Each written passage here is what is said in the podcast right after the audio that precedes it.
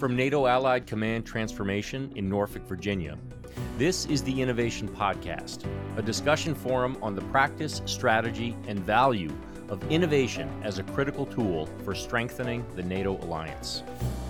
On July fifth, twenty twenty-two, following the NATO summit, Finland and Sweden formally confirmed their willingness and ability to meet the political, legal, and military obligations and commitments for NATO membership. Today, we're joined by Bruce Hutchison to discuss the accession and military integration processes for both countries to join the alliance.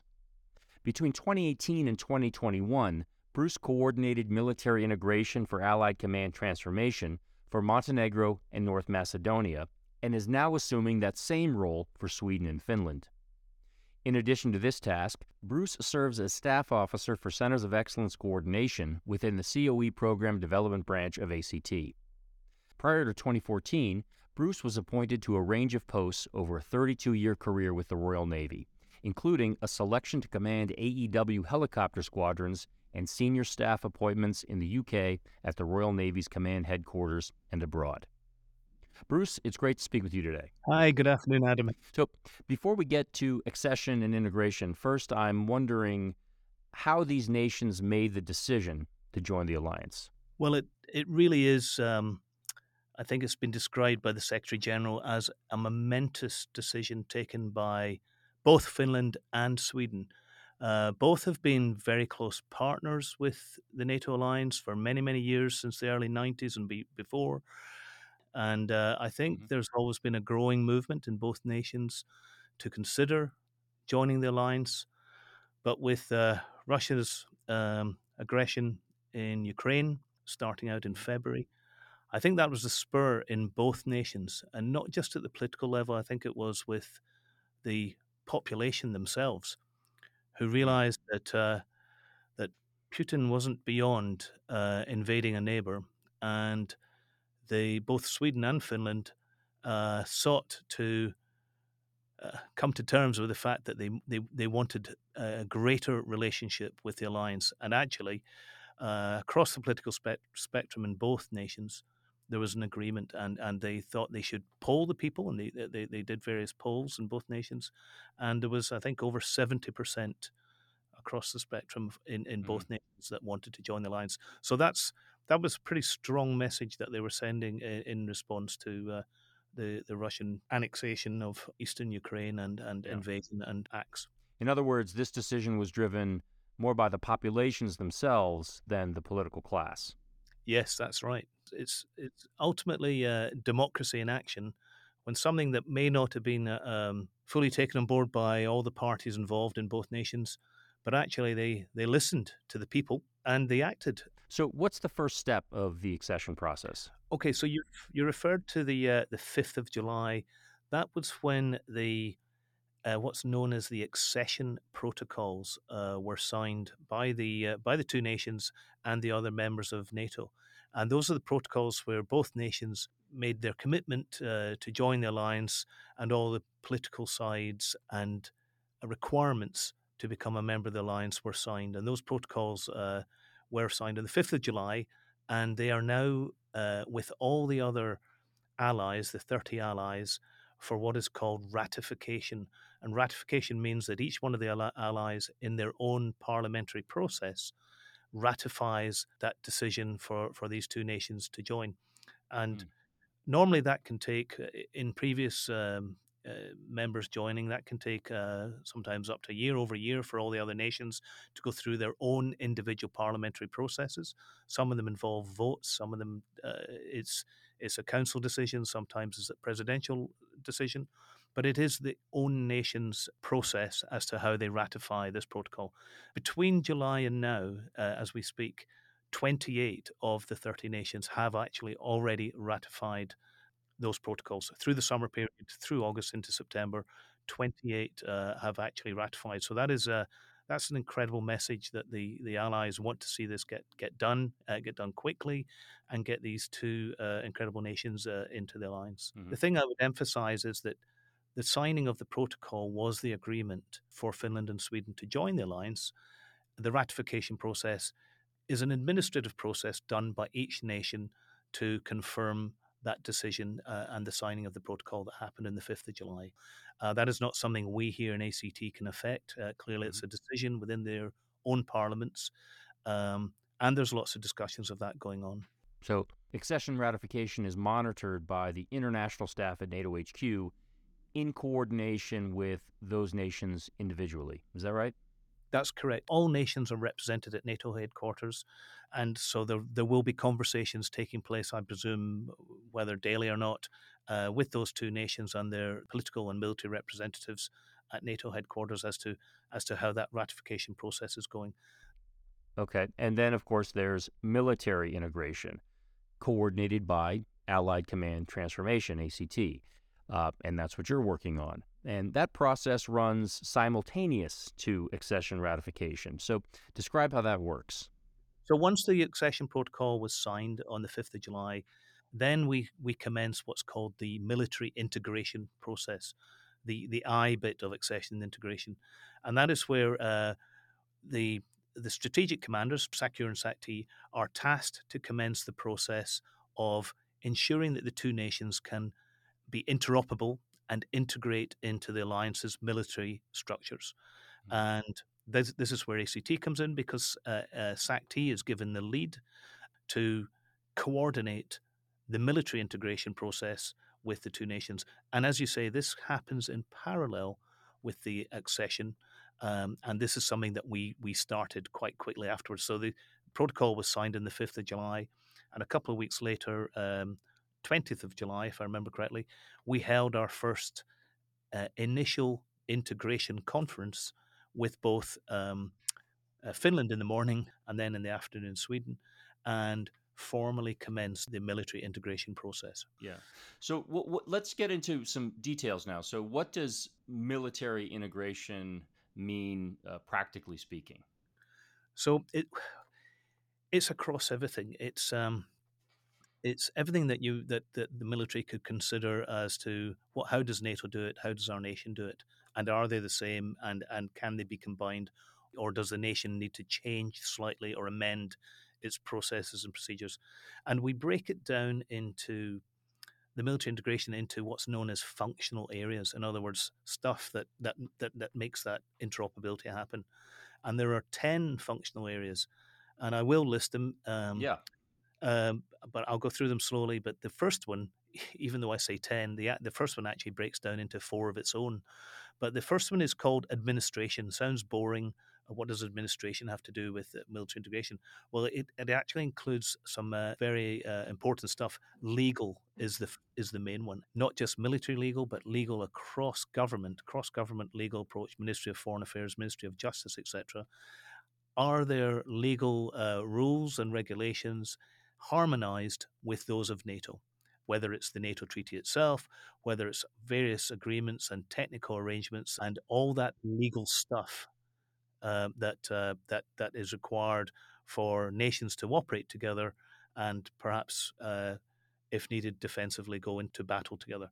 So the, the legal piece is a large area, and and indeed they will hold their own separate legal workshop um, at the end of this month. So another part of the uh, administration functional area is gender, uh, and that is uh, to ensure that gender as a thought and as a process throughout the armed forces of both Finland and Sweden uh, corresponds to the ideals of NATO. The third part of administration, this is a big one, it's called contribution to the NATO command structure. In other words, how many Finnish armed forces personnel or Swedish uh, military personnel are going to join the various commands and headquarters of the NATO command structure. Uh, and that would also include their flag and general officers, how many of them are going to take uh, head positions in some of the commands. The final one of administration, uh, and once again, should not be an issue for Sweden, uh, Sweden and Finland, is language skills. So for a nation to be joining uh, the alliance, clearly they need to be able to communicate uh, English as the primary language, with French as uh, as, as the other language. And uh, for Sweden and Finland, they've already proven as solid partners over the years that they have they have no issues uh, communicating, um, probably better than I can with uh, some of our counterparts. Okay, so that's the first of the, the ten functional areas for military integration. And just to summarize, it's it's broken into those four subcategories: legal, gender, contribution to the NATO command structure, and then language, but all falling under the broader area of administration. Okay, what's next? What are the what are the other nine areas? The second functional area uh, is equipment and modernization.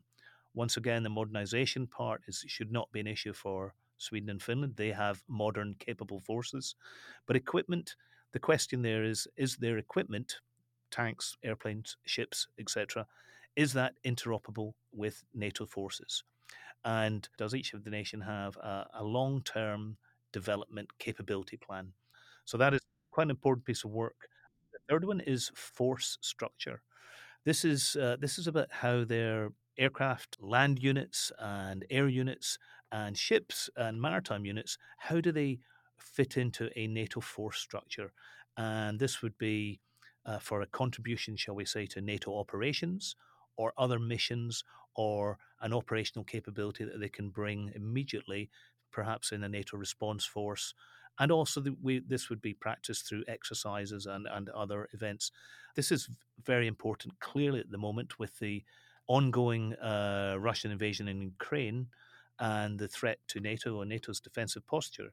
It would be very important for Finland and Sweden to be able to fit into uh, an operational uh, mission if and when required, but a very, very urgent and important uh, functional area. So that's the third functional area. Yes. The next two I'll, I'll sort of lump together. Uh, so four and five would be about education and training.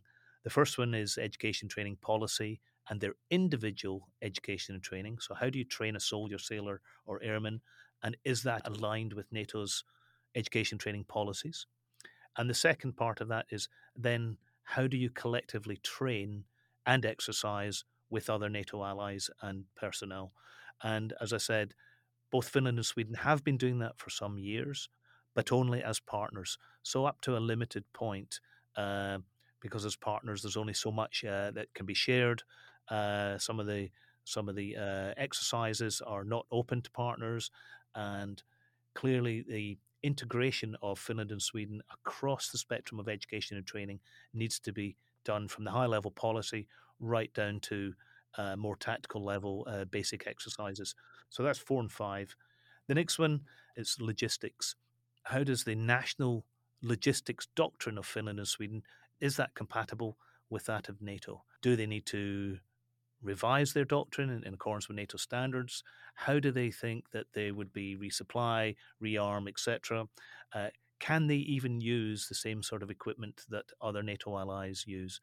And once again, that crisscrosses with uh, legal, because there's many legal uh, and technical um, bits of doctrine and, and agreements that, that need to be examined and make sure that they are uh, entirely interoperable. So that was number six. Number seven, medical. Um, the medical capabilities that both those nations have are very good. We know that. How can they integrate with the rest of NATO? We know that both their uh, both their medical areas uh, rely very much on their civilian medical um, organizations, and how can that be um, integrated into uh, one whole NATO piece? And then back into the operational sphere, number eight. This is where you integrate the two nations into what's called NATO's Integrated Air and Missile Defense System, or a, a wonderful NATO acronym, NATINADS. That is uh, that is a that's a large area of of airspace, and uh, above those two nations up in the Baltic region and, and north, and absolutely they should be able to share their picture with the rest of NATO. Uh, there should be aircraft, NATO aircraft, not just Swedish and, and Finnish aircraft, should be able to pr- protect their skies, known as air policing, and all the technical agreements with the other nations as to who can land where and who can fly where and what's the, the, the picture and who's protecting which piece of uh, piece of airspace. That is a vital part of the uh, the interoperability and integration of those two nations, and something that's being worked on daily at the moment. And then the last two, we're back into the technical area. I mentioned it earlier. Number nine is the communication information systems, the uh, communications, basically. Right, C I S, and and the lead for C I S is NATO Communications and Information Agency. Yes, that's right. How do we talk to these nations, whether securely, uh, unclassified? It can be telephone no- networks, it can be satellite comms, it can be tactical level, it can be government to government or or parliament to parliament or Ministry of Defence with, with, with the rest of NATO. Uh, there's an awful lot of bits of kit that need to be uh, integrated between their own systems and those of NATO, and it's uh, and it's not always easy. Uh, there might be crypto involved, and there's uh, there's various uh, bits of technical wizardry that need to be thought about and, and worked through. And then the, the last one, which used to be uh, tied in as part of C I S, but now stands on its own, is cyber defense. And uh, clearly, there's a there is a large cyber threat out there, not just from Russia, but from other uh, mal actors as well. And their policies, and especially if you're linking into NATO, uh, they need to be examined. How do they assure their information? How? What are their capacities for information security? And do they need to develop their or change or amend their own national military cyber defense capabilities? So there's a whole piece there about how they integrate and, and talk and, and, and take care of their information and NATO's information. So that's that's the ten functional areas. They are quite complicated. I think some of them are more complex than others. Um, both nations are not exactly at the same stage across all ten functional areas, um, but the conversation has started. So those are the ten functional areas of military integration. Um, and, and what is A C T's role specifically in this process? What does A C T do? So we are tasked by the international military staff at uh, at NATO H Q to coordinate what's known as the practical aspects of military integration. So we coordinate, and we do that with SHAPE and the other joint and and uh, uh, the single service component commands. Um, we coordinate the practical aspects of military integration across those ten areas. In other words, we bring experts from NATO in those ten functional areas together with the, hopefully, the experts from the nation, and we basically bang their heads together and say, what is it we think the NATO, the, the, the nation needs, or what, or ask the the, NATO, the nation themselves, what do you think you need to be uh, fully interoperable with NATO? And what does this all look like in practice? How do you actually sort through these ten functional areas? So we, we basically stood up for each one of the, the for Finland and for Sweden. We did it through uh, starting up a working group. And a working group is called the Accession Integration Working Group. Basically, uh, we, we held our first meetings uh, two weeks ago in mid-September, the first one for two days in Helsinki with the with Finland. And there we had about thirty NATO subject matter experts, I'll call them, from across those ten areas. And we brought them into a large room, and Finland brought their experts from those ten functional areas. And then we broke them up into uh, breakout rooms for the best part of a day and discussed where the nation thought it was in terms of these functional areas, uh, you know, to try and establish what support that NATO could provide to the nation. Because one, one point that I would make try and make clear is that the responsibility for the military integration of a nation into alliance absolutely rests with the nation. NATO is there to help. NATO will support, and, and S A C T leads that support.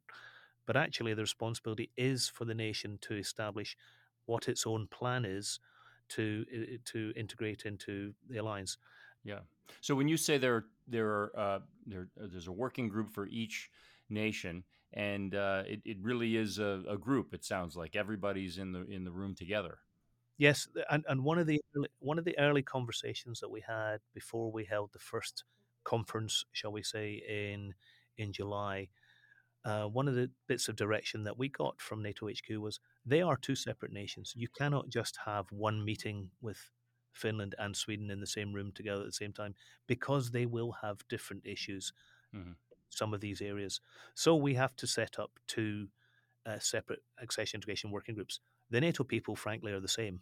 So we all went to Helsinki, and then they put us in a bus. We went to the airport, and we flew to Stockholm, and we held the same meeting that we'd held for two days with Finland. We held it for two days with, with Stockholm, uh, with Sweden. But it wasn't the same answers that we got each mm-hmm. time. They're running together. They're running at the same speed.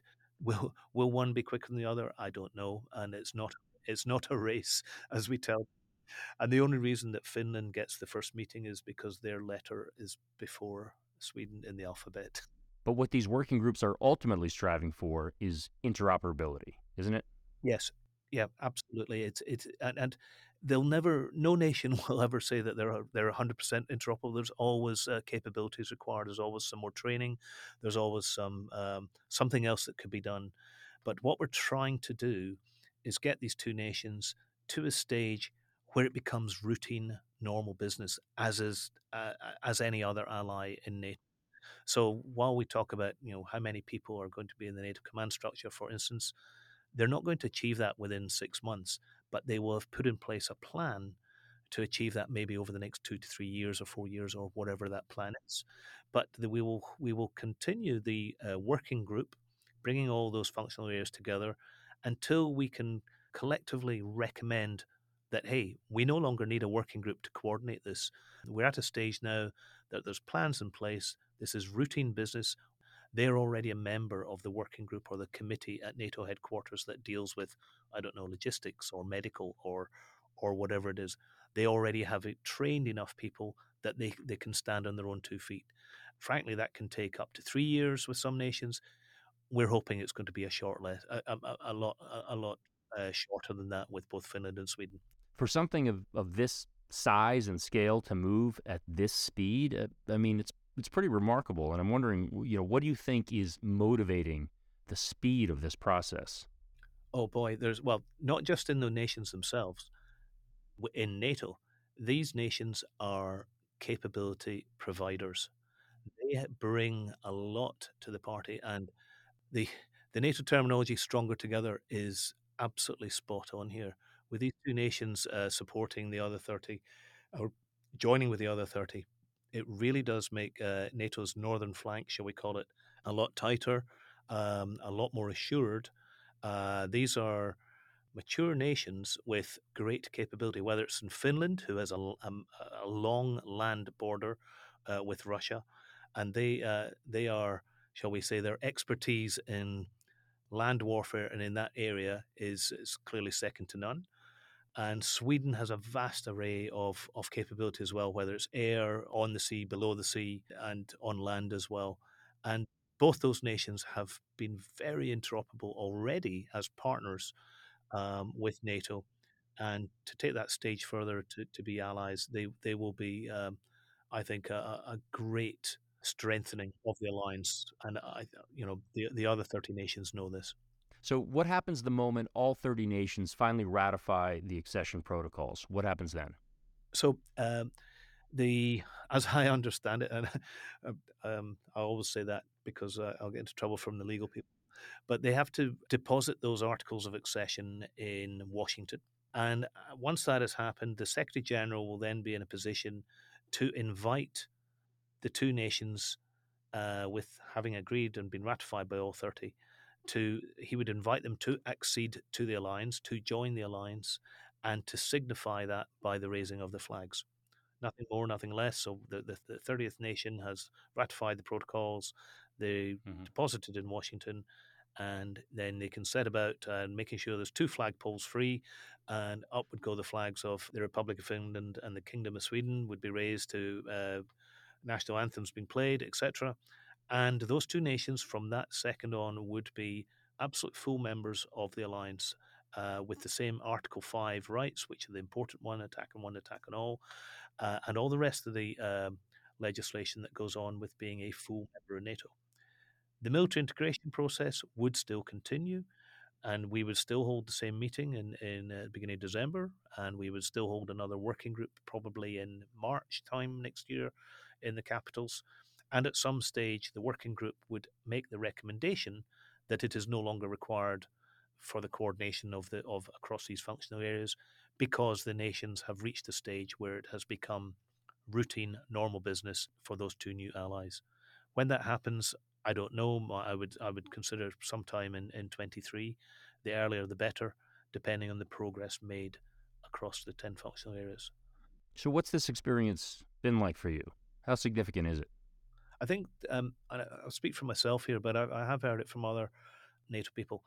So I've worked in NATO for both mil- in uniform and now as a civilian uh, for getting on to nineteen years or something. I don't think I've ever been prouder of the work that we are doing. And I say I'm not the only one that says it, because it is momentous. And sitting with the, the people from Finland and Sweden and seeing their enthusiasm and their uh, clear and utter professionalism, it can only make NATO better, stronger, but better with them joining. So I, I'm actually quite... Uh, I have a little proud look at myself uh, in the mirror of a morning uh, saying, yeah, I think you're helping here, Bruce. So uh, so we're keen to do it. Um, uh, they're the right people, and and, and it's it's a good thing, considering what it was four year, uh, four months ago that we uh, we were not uh, we were not expecting to be doing this at all. Uh, and it came out of the blue in sort of March, April time. It's uh, it's been quite a fast process. As uh, General Levine, my, uh, my French four-star would say, we are, I think, acting at the speed of relevance, and uh, and it's the relevance, I think, that counts here. Bruce, thanks for your time today. Really very informative. Uh, there's uh, certainly a lot to look forward to here. Absolutely. It's been a real pleasure talking about it. As I said earlier, I'm, I'm proud to be involved, and if people want to know about it, please come and look me up in, in A C T. I'm willing to chat about this anytime. Great. Well, thanks very much. Thank you.